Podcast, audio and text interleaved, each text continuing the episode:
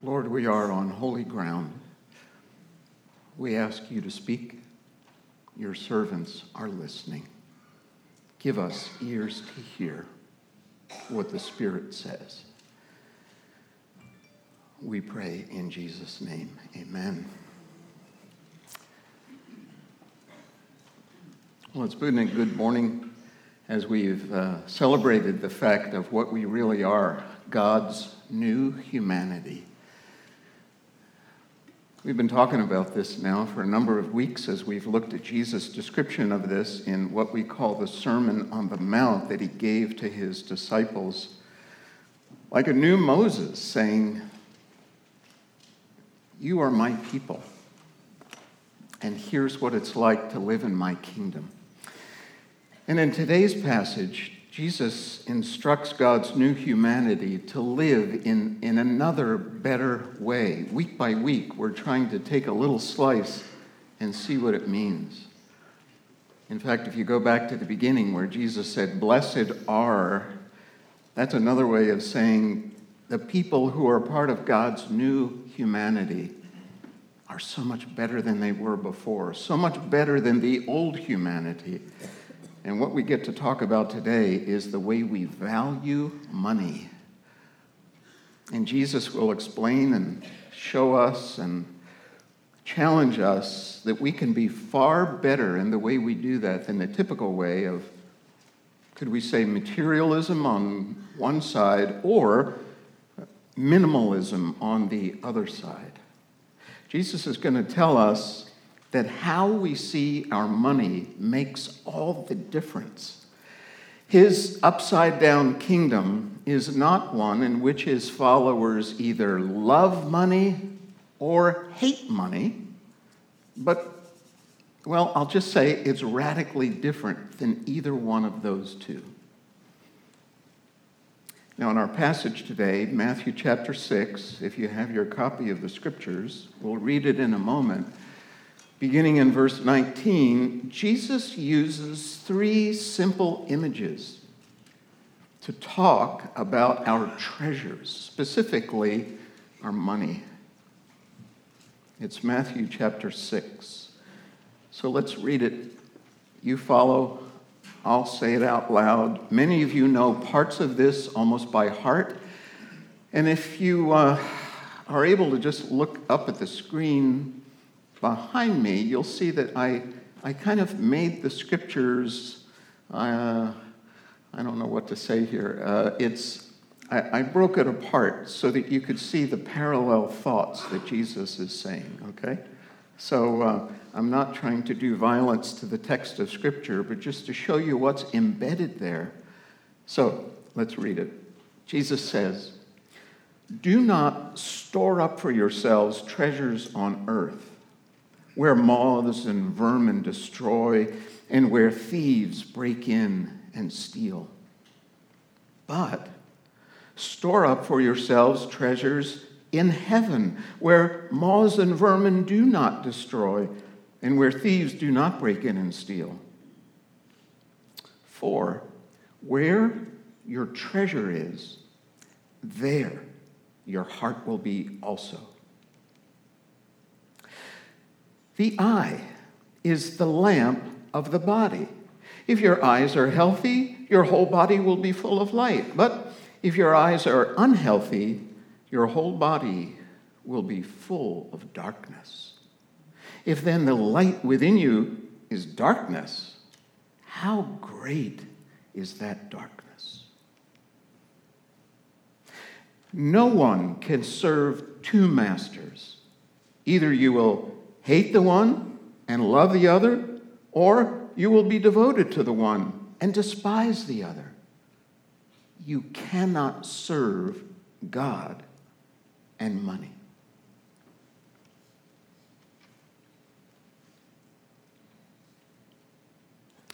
It's not really that difficult, is it? From the first, where he says, Where your treasure is, that's where your heart is, to the last, where he says, You can't simultaneously serve two lords or masters. Ah, that's, I mean, what can I say? Well, let me just review it one more time. The, the first one is really asking us which treasure are we storing up?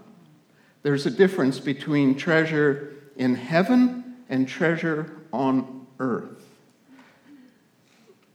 And some of you might be thinking, like I've been thinking all week, so what exactly is treasure in heaven? Because I think I know what treasure on earth is. I'll come back to that in just a minute. The second metaphor is a little more, I don't know, does it sound strange? Your, your eye is the lamp of your body. Well, when I think of a, lamp, you know, a flashlight that gives light, my eye doesn't, I hope it doesn't produce light, right? It receives light. But this is a metaphor. Jesus is saying our eyes are to our physical bodies what like a gateway would be to anything else. Uh, it's saying that our eyes are a metaphor for our hearts. You know, if I didn't have eyes up here that were working, I would fall off the stage. The eye is the light that gives me in my body the knowledge or the warning so that I protect myself. Eyes stand for hearts. Jesus says that healthy eyes mean generous hearts, and unhealthy eyes point to stingy hearts that live in greed and darkness. The third image is pretty simple. Even though it comes out of a social context that we don't have anymore in our neighborhoods, in our worlds, uh, slavery, Roman slavery, where you had people who owned people. In American history, sadly, we have had that and still bear the marks of that suffering. Um, this metaphor asks, Who is your master and who are you serving? And if you're like some of us that work two jobs, uh, you might think, well, it works. You, you can have two bosses or more and manage that. But again, that's mixing the metaphor. He's not talking about our kind of employment, he's talking about the masters that demand total loyalty because they own you. And Jesus says we can't simultaneously give ourselves either to, do you want to call it master God and master money. And that's why this topic of money can be a, a touchy subject, can't it? I dare say we're all somewhat interested in what I'm about to say here because we live in this, right? So uh, if Jesus says the same thing here in three different ways, something about a heavenly treasure, generous eyes, generous hearts, and serving God, well, it's got to be really important for him to say it in three different ways, three times to make an impact. Well, we know that. Not only is this crucial, but it's where we live, right? When Jesus talks about the treasure of money, it's easy to get our attention because it is tied to our hearts. Where your treasure is, your heart is. So let's, let's see if we can spend a few minutes then, the rest of my time, talking about what does, it, what does Jesus really tangibly mean? Because I think there has been some misunderstanding in Christian history, and maybe with you or someone you know, what does he really mean that you can't serve God and money? Because, doesn't it, it, it, it almost sounds like Jesus is saying, have nothing to do with money. But we all have money, we all make money, we all spend money, we want more money, and we probably like money, if we're honest. So, what does this mean? Well, if, if I could just say, if we go outside of Jesus' words in the Gospels and look at the whole Bible, Jesus cannot mean that we, let's say, tolerate money as a necessary evil at best, or at worst, we become minimalists and money haters. Let me just give a quick scan of some passages in Scripture. Here's one in the book of Proverbs. It says, if you're not caring about working and life and kind of feeling lazy, go to the ant, you sluggard. Look at what the ant does. And without reading all the verses there, you can find them in Proverbs chapter 6, verses 6 through 8. Uh, nature has built an economic system there. Watch. The ant does what it does, and it does it all the time. And it does it because it wants to do it, and it does it well. And we need to be like ants. Well, what does that mean? Well, obviously, they're doing something with their stuff. They're not just sitting around waiting for ant heaven or something like that. Now, listen to what Jesus said in Luke 22 36. I know I'm kind of picking a, a verse out of its context here, but listen to his words. He tells his disciples, But now, whoever has a money bag should take it, and also a traveling bag. And whoever doesn't have a sword should sell his robe and buy one. Doesn't sound like Jesus is saying, sell everything. In fact, Paul says in 1 Timothy 5 anyone who doesn't provide for their relatives, especially those of their own household, their family, has denied the faith and is worse than an unbeliever. Well, how do you provide for your family without some money and some stuff and, and some goods? So I'm just going to make a blanket statement. I, I, think this is correct that God never commands every person to give away all their possessions. Never. Now, I know Jesus did tell one man to do it, but that was because he was worshiping all his stuff. And it was Jesus pushing in on it to see if he would give a little bit. And if you remember, it says he went away sorrowful. Well, when you think about it, if everyone was supposed to give everything away, then to whom would they give their possessions if nobody is supposed to have anything? Right? It's contradictory.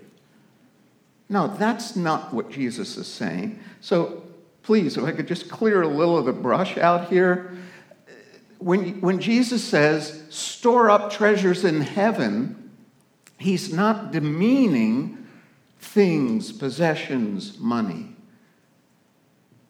He must be saying that storing up treasures in heaven means serving God as our master, not serving money, but serving God, and then seeing our money in light of his supreme lordship over us and money. Does that make sense?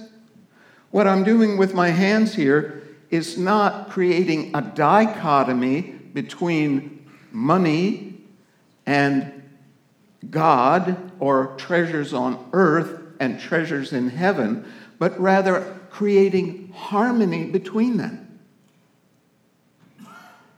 It's not a question of separation, but one of integration. It means getting our treasure priority right. It means treasuring God in heaven first and then using earthly treasures for God. See the difference? It means buying, owning, and using everything so that there will be eternal consequences for God's glory not only the good temporal benefits that will come. Now, what I'm, what I'm presenting is radically different. It's not saying money is our God, and it's not saying money is evil.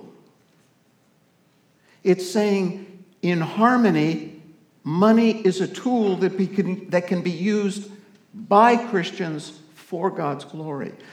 John Stott, in his commentary on the Sermon on the Mount, says it this way It means to do anything on earth whose effects last for eternity. That's beautiful. That means that everything we do, everything we own, everything we buy, everything we use, to the smallest, when it's used for God's glory, not worshiping it, echoes in eternity. That's how God's new humanity works, lives, shops, buys, shares, invests. You see, here's, here's part of the worldview that you kind of have to learn. It's kind of like learning a skill, whether you're learning how to play a musical instrument, learning how to do an athletic move. Uh, you have to be trained a little bit. And the more you do it, the more second nature it becomes. Here's what it looks like it's, it's having a worldview that says God created everything, everything, including money, and me and you and everyone. And during our lives, God loans us money and treasures. And it's not just money, like money, money, but it's our gifts, our skills, our time. He loans it to us so that we become managers, stewards. We don't actually own anything. If you think about it, right? Our management ends when we die, so obviously we don't own anything permanently. So it's another way of saying that having money is not bad, it's good, but it all depends on how and why we use it. And that can be exciting. So when Jesus is our master and our Lord, our relationship with Him informs the way we use our stuff. Let me just, again, back off here from Matthew 6 and say, what does the Bible say about how we can use our money? Well, just a, a, few verses, and I'm just kind of, I feel like I'm looking at the cream off the top of the milk here. Here's, here's one it's a saying of Jesus that's not found in one of the four Gospels, but Paul quotes it in the book of Acts. And you all know it, I think. You ready? It is more blessed to give than to receive. Now, you, you run that past an accounting class, right? They're going to say, What? What, that, that doesn't even function. What, blessed? What does that mean? Yes, that's part of the blessed are. That's part of this upside down kingdom. Yeah, it doesn't make economic sense, but it makes spiritual sense. It resonates with the people of God. Here's another one Jesus in Luke 14. When you, when you give a luncheon or a dinner, do not invite your friends, your brothers or sisters, your relatives, or your rich neighbors. If you do, they may invite you back, and so you will be repaid. But when you give a banquet, invite the poor, the crippled, the lame, the blind, and you will be blessed. Although they cannot repay you, you will be repaid at the resurrection of the righteous. That's really upside down. I mean, I'm glad that I've got more to say because I can't give you a story like this. Like, yeah, I've invited people out for lunch or into our homes like that. This is a challenge. But Jesus says that kind of upside down action echoes in eternity. That's why Jesus said in Luke 16, use worldly wealth to gain friends for yourselves, so that when it is gone, you will be welcomed into eternal dwellings. Hmm. That's a challenge. Imagine doing that, spending money to build friendships that will last forever. At the same time, Paul says in 1 Timothy 6 if we have food and clothing, we will be content with that.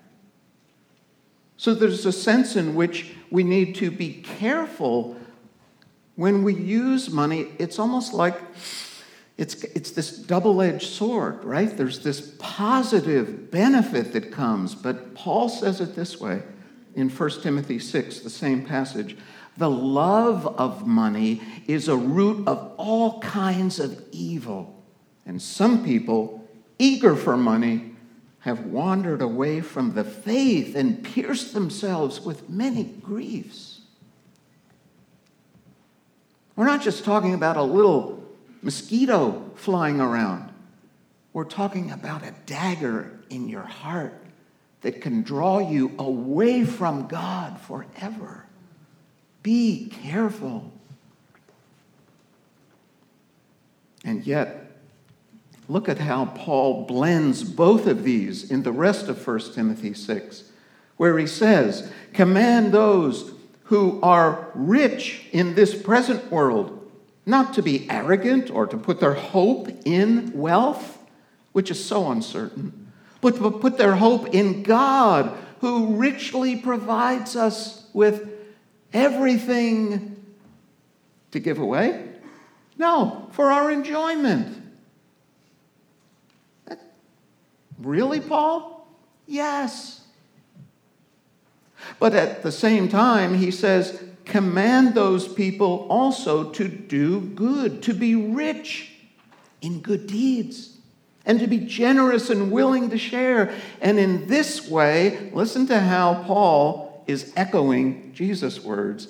They will lay up treasure for themselves as a firm foundation for the coming age, so that they may take hold of the life that is truly life. Can you see the way Paul keeps away from the dichotomy of money is everything, money is nothing? And he says, enjoy it and share it. Because when you put money under the lordship of God as something good that God has given for you and others, you start to hear the echo in eternity. That's what it means to live in Jesus' upside down kingdom. That's why Jim Elliot, a missionary almost 100 years ago who was murdered and martyred by people in South America, said before he died, He is no fool who gives what he cannot keep to gain what he cannot lose. This book, called The Treasure Principle, I just saw when I looked for the graphic, is now in a revised and updated edition, and it's sold millions of copies. How many of you have ever heard of it before? The Treasure Principle. Well, put it on your wish list. It's not long, it's like 100 pages, one of those small books. Randy Alcorn, who's written a number of books about heaven as well as finances, says this in this book. Financial planners tell us when it comes to your money, don't think just three months or three years ahead. Think 30 years ahead. Christ, the ultimate investment counselor, takes it further. He says, don't ask how your investment will be paying off in just 30 years. Ask how it will be paying off in 30 million years. How's that for long term investing, huh? He also says in his book, and it's almost proverbial You can't take it with you, but you can send it on ahead.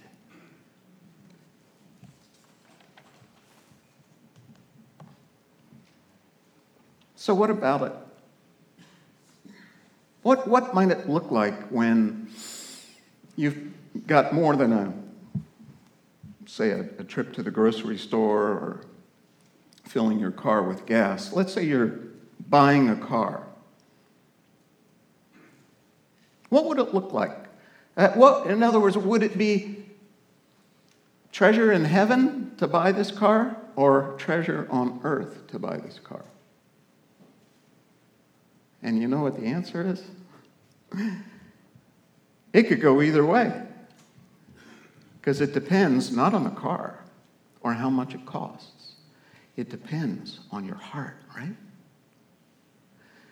The question that you would need to ask yourself, and you should ask yourself, is why am I buying this car? And I can't answer that for you.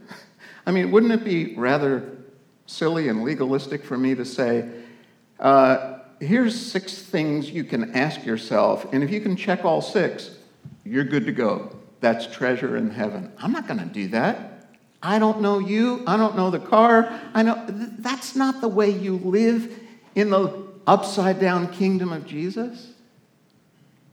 You don't live by externals that affirm you. You live by a relationship with your living Lord who's put a spirit in your heart. So, what about taking a vacation? I'm only going to mention two. Oh, I don't take vacations. Oh, yeah, you do. You sleep at night, don't you? Yeah. Isn't there some time, downtime? Yeah. Well, if you don't take one, you should take one. So, what about what does it look like? Where do you go? How much do you spend? What do you do? Who do you go with? Again, I don't have the answers. You do, and God does. And you can choose then to either build treasure on earth, where it's all about you and not about God, or you can blend it so that even a fun vacation becomes an echo in eternity. There's one more book I want to recommend on your wish list. You may have heard of this one too. Tim Keller's classic book called Counterfeit Gods The Empty Promises of Money, Sex, and Power, and the Only Hope That Matters. He says, Every treasure on this earth says, Give your life to purchase me. Jesus says, I'm the one treasure who died to purchase you. He also says, Jesus gave up all his treasure in heaven in order to make you his treasure. And when you see him dying to make you his treasure, that will make him your treasure. If you have never done that, I, I would urge you to do that right now, today, before we leave this service. Only you and God know if your heart is worshiping Him or money. This part of Jesus' Sermon on the Mount is a call to pray for wisdom, to examine our motives, to ask a friend maybe to help us evaluate our attachment to our things, to avoid judging others, for sure, and to joyfully embrace your ability to make money and use money for God's glory. Let's pray.